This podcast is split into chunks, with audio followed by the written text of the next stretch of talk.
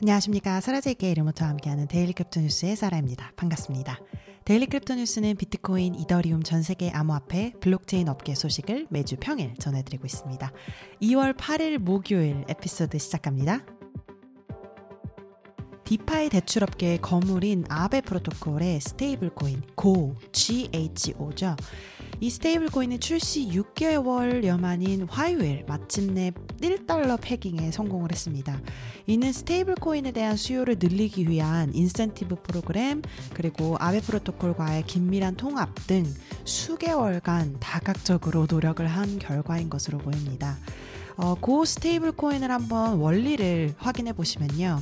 GHO 고 stable coin은 아베 프로토콜의 사용자가 암호화폐를 담보로 빌릴 때 대출을 할 때마다 발생이 됩니다. 그래서 화요일 현재 약 3,500만 개의 GHO 토큰이 유통이 되고 있고요. 지금까지는 고를 다른 암호화폐 자산 1달러로 교환할 수 있는 적절한 이제 상환 메커니즘이 없었기 때문에 계속 이제 pegging이 유지되지 못하고 1달러 이하 가격에서 머물렀었습니다. 근데 뭐 그렇다고 해서 사실 1달러 이하로 엄청 많이 떨어져서 stable coin으로서의 가치가 없을 정도는 아니었고요.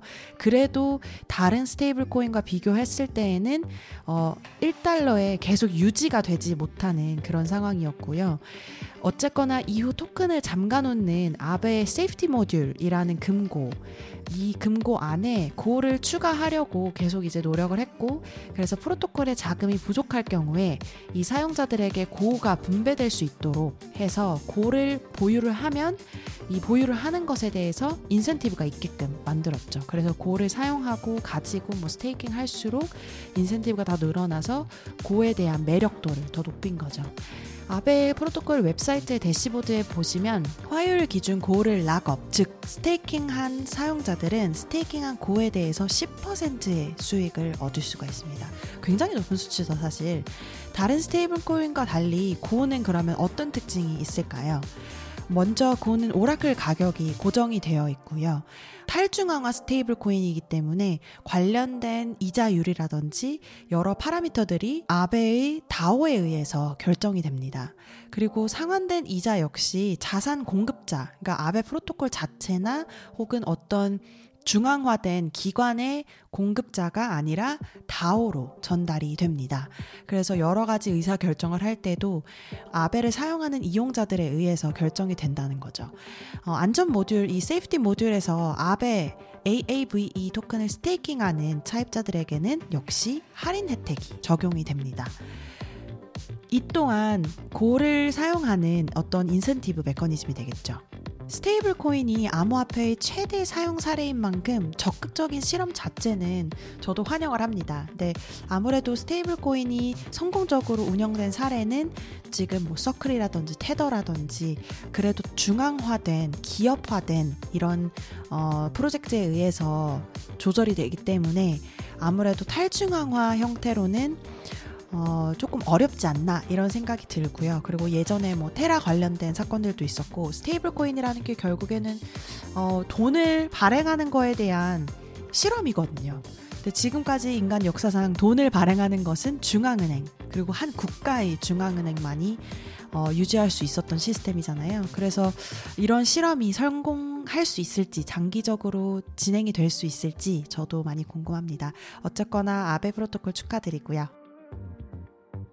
미국 증권거래위원회 SEC는 화요일에 인베스코와 갤럭시 디지털이 공동으로 제안한 이더리움 현물 상장지수 펀드 ETF죠.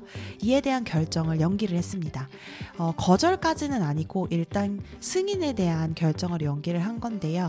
블룸버그 인텔리전스 애널리스트 제임스 세이바트에 따르면 이번 연기 결정이 예상된 결과다. 현재 현물 이더리움 ETF의 중요한 날짜는 지금이 아니라 5월 23일, 그러니까 바네크의 최종 마감일이다. 라고까지 언급을 했습니다.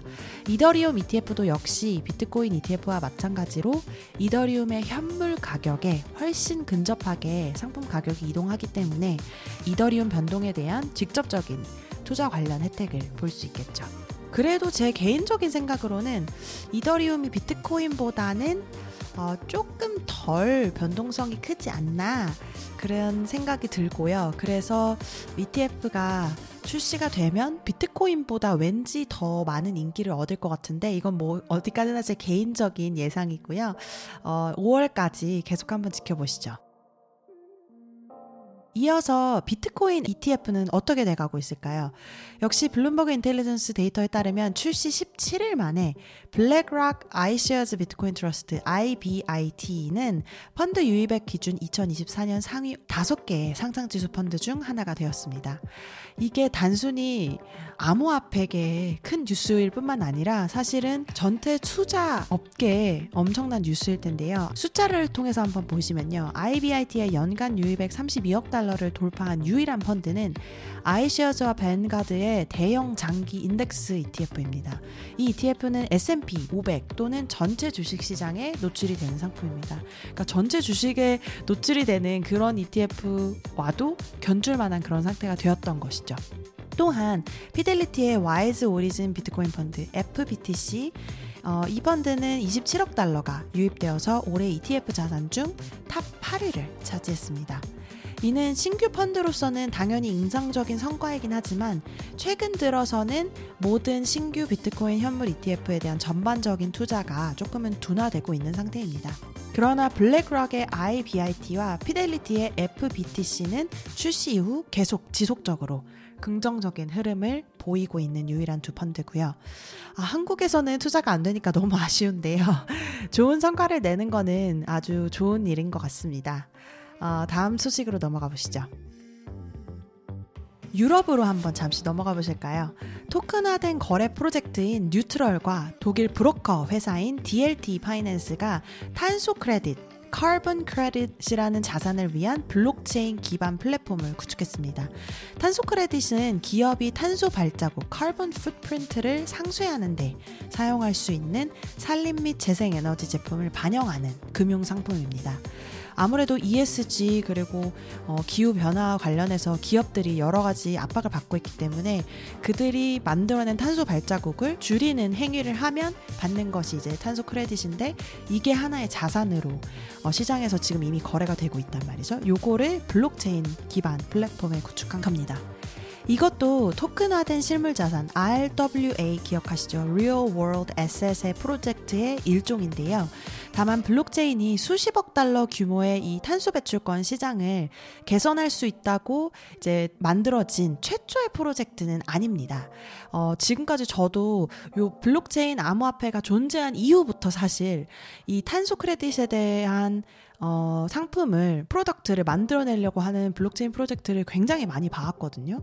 쉽게 뭐 10개, 20개 이상은 넘어갈 정도로 그렇게 많은 프로젝트들이 나왔었는데 이 프로젝트는 조금 다릅니다. 토큰화된 환경 자산을 규제된 거래 플랫폼의 형태로 출시한 것이기 때문입니다. 그리고 또 차별화 요소가 이것 말고도 또 있는데요. 이 제품은 최종 사용자 경험에서 블록체인의 요소를 제거를 합니다. 블록체인을 이용은 하지만 실제 end user 입장에서는 블록체인을 알 필요가 없는 거죠. 기본적으로 10개의 상품 거래소와 브로커를 이 프로젝트에서 통합을 했는데요. 토큰화나 탈중앙화 이런 것들에 대해서 고민할 필요가 전혀 없고 뭐 예를 들어서 MetaMask 같은 탈중앙화형 지갑도 필요하지가 않다고 합니다. 대신 이 거래소는 탈중앙화 거래소 DEX에서 볼 수 있는 것보다 훨씬 더 큰 대규모의 거래를 어, 제공할 수 있고 그나, 그만큼 유동성도 더 크게 제공을 할 수 있는 거죠. 그래서 일반적으로 존재하고 있는 상품 수합 플랫폼과 같은 것을 목표로 계속 개발을 할 예정이라고 합니다. 어, 실제로 이 플랫폼 안에서 블록체인 기술 자체만 이용한 것인지 아니면 실제로 탈중앙화 요소가 있긴 있는 건지 이런 것들은 어, 아직 물음표이긴 하지만 여러 관점에서 어쨌거나 블록체인 기술이 일반인들에게는 알고 싶지 않은 기술일 수도 있고 알아야 할 필요가 없을 수도 있기 때문에 이런 부분들을 좀 어, 제거하고 이용하기 쉽게 결국에는 투자 자산을 이용하기 쉽게 만들어야지 잘 돌아가는 어, 플랫폼을 만들 수가 있으니까요. 이용하기 쉽게 만들었다면 어, 충분히 의미 있는 프로젝트일 것이라고 봅니다. 어, 독일에서 만들어졌다고 하니까 아무래도 조금 더 의미가 있을 것 같기도 하고요. 어, 여러 가지 프로젝트들 그리고 실시간 뉴스들 전해드리고 있는데요. 다른 관심 있는 토픽 있으시면 언제든지 제 이메일 사라 s a r a h at dailycryptonews.net으로 공유해 주세요. 자 그럼 암호화폐 시장 한번 볼까요? 공포와 탐욕 지수를 보시면 66이네요. 조금 뛰었고요. 오늘 소식을 전하는 한국 시간 오후 6시 기준 현재가 최고는 1위 비트코인 3.58% 올라간 6,105만 4천 원이고요. 6천만 원을 돌파했네요. 다시 2위는 Yearn Finance 3.16% 올라간 1,004만 4천 원. 3위는 이더리움 2.13% 올라간 331만 원. 4위는 메이커 0.27% 올라간 264만 6천 원. 5위는 BNB 3.39% 올라간 42만 9,600원, 6위는 Bitcoin Cash 2.92% 올라간 33만 1,500원, 7위는 Solana 6.35% 올라간 13만 9천원, 8위는 Aave 3% 올라간 11만 6,800원, 9위는 Illuvium 2.62% 올라간 10만 5,900원, 10위는 비트코인 SV 5.90% 올라간 10만 3,200원에서 거래되고 있습니다. 역시 공포와 탐욕지수 수치에 맞게 차트가 아주 붉은색이네요. Bitgur로 넘어가셔서 top crypto gainer 1위 보시면요. 역시 FLEX라는 프로젝트의 FLEX 토큰이 47.36% 올라간 1.73달러에서 거래되고 있고요. Top crypto loser 1위는 PKT라는 프로젝트의 PKT 토큰이 33.39% 내려간 0.0015달러에서 거래되고 있습니다. 오늘 2월 8일 목요일 Daily Crypto News 소식은 여기까지 전해드립니다. 여러분께서 이용하시는 팟캐스트 플랫폼 유튜브에서 항상 리뷰, 구독, 좋아요 잊지 마시고요. 내일 다시 뵙겠습니다. 감사합니다.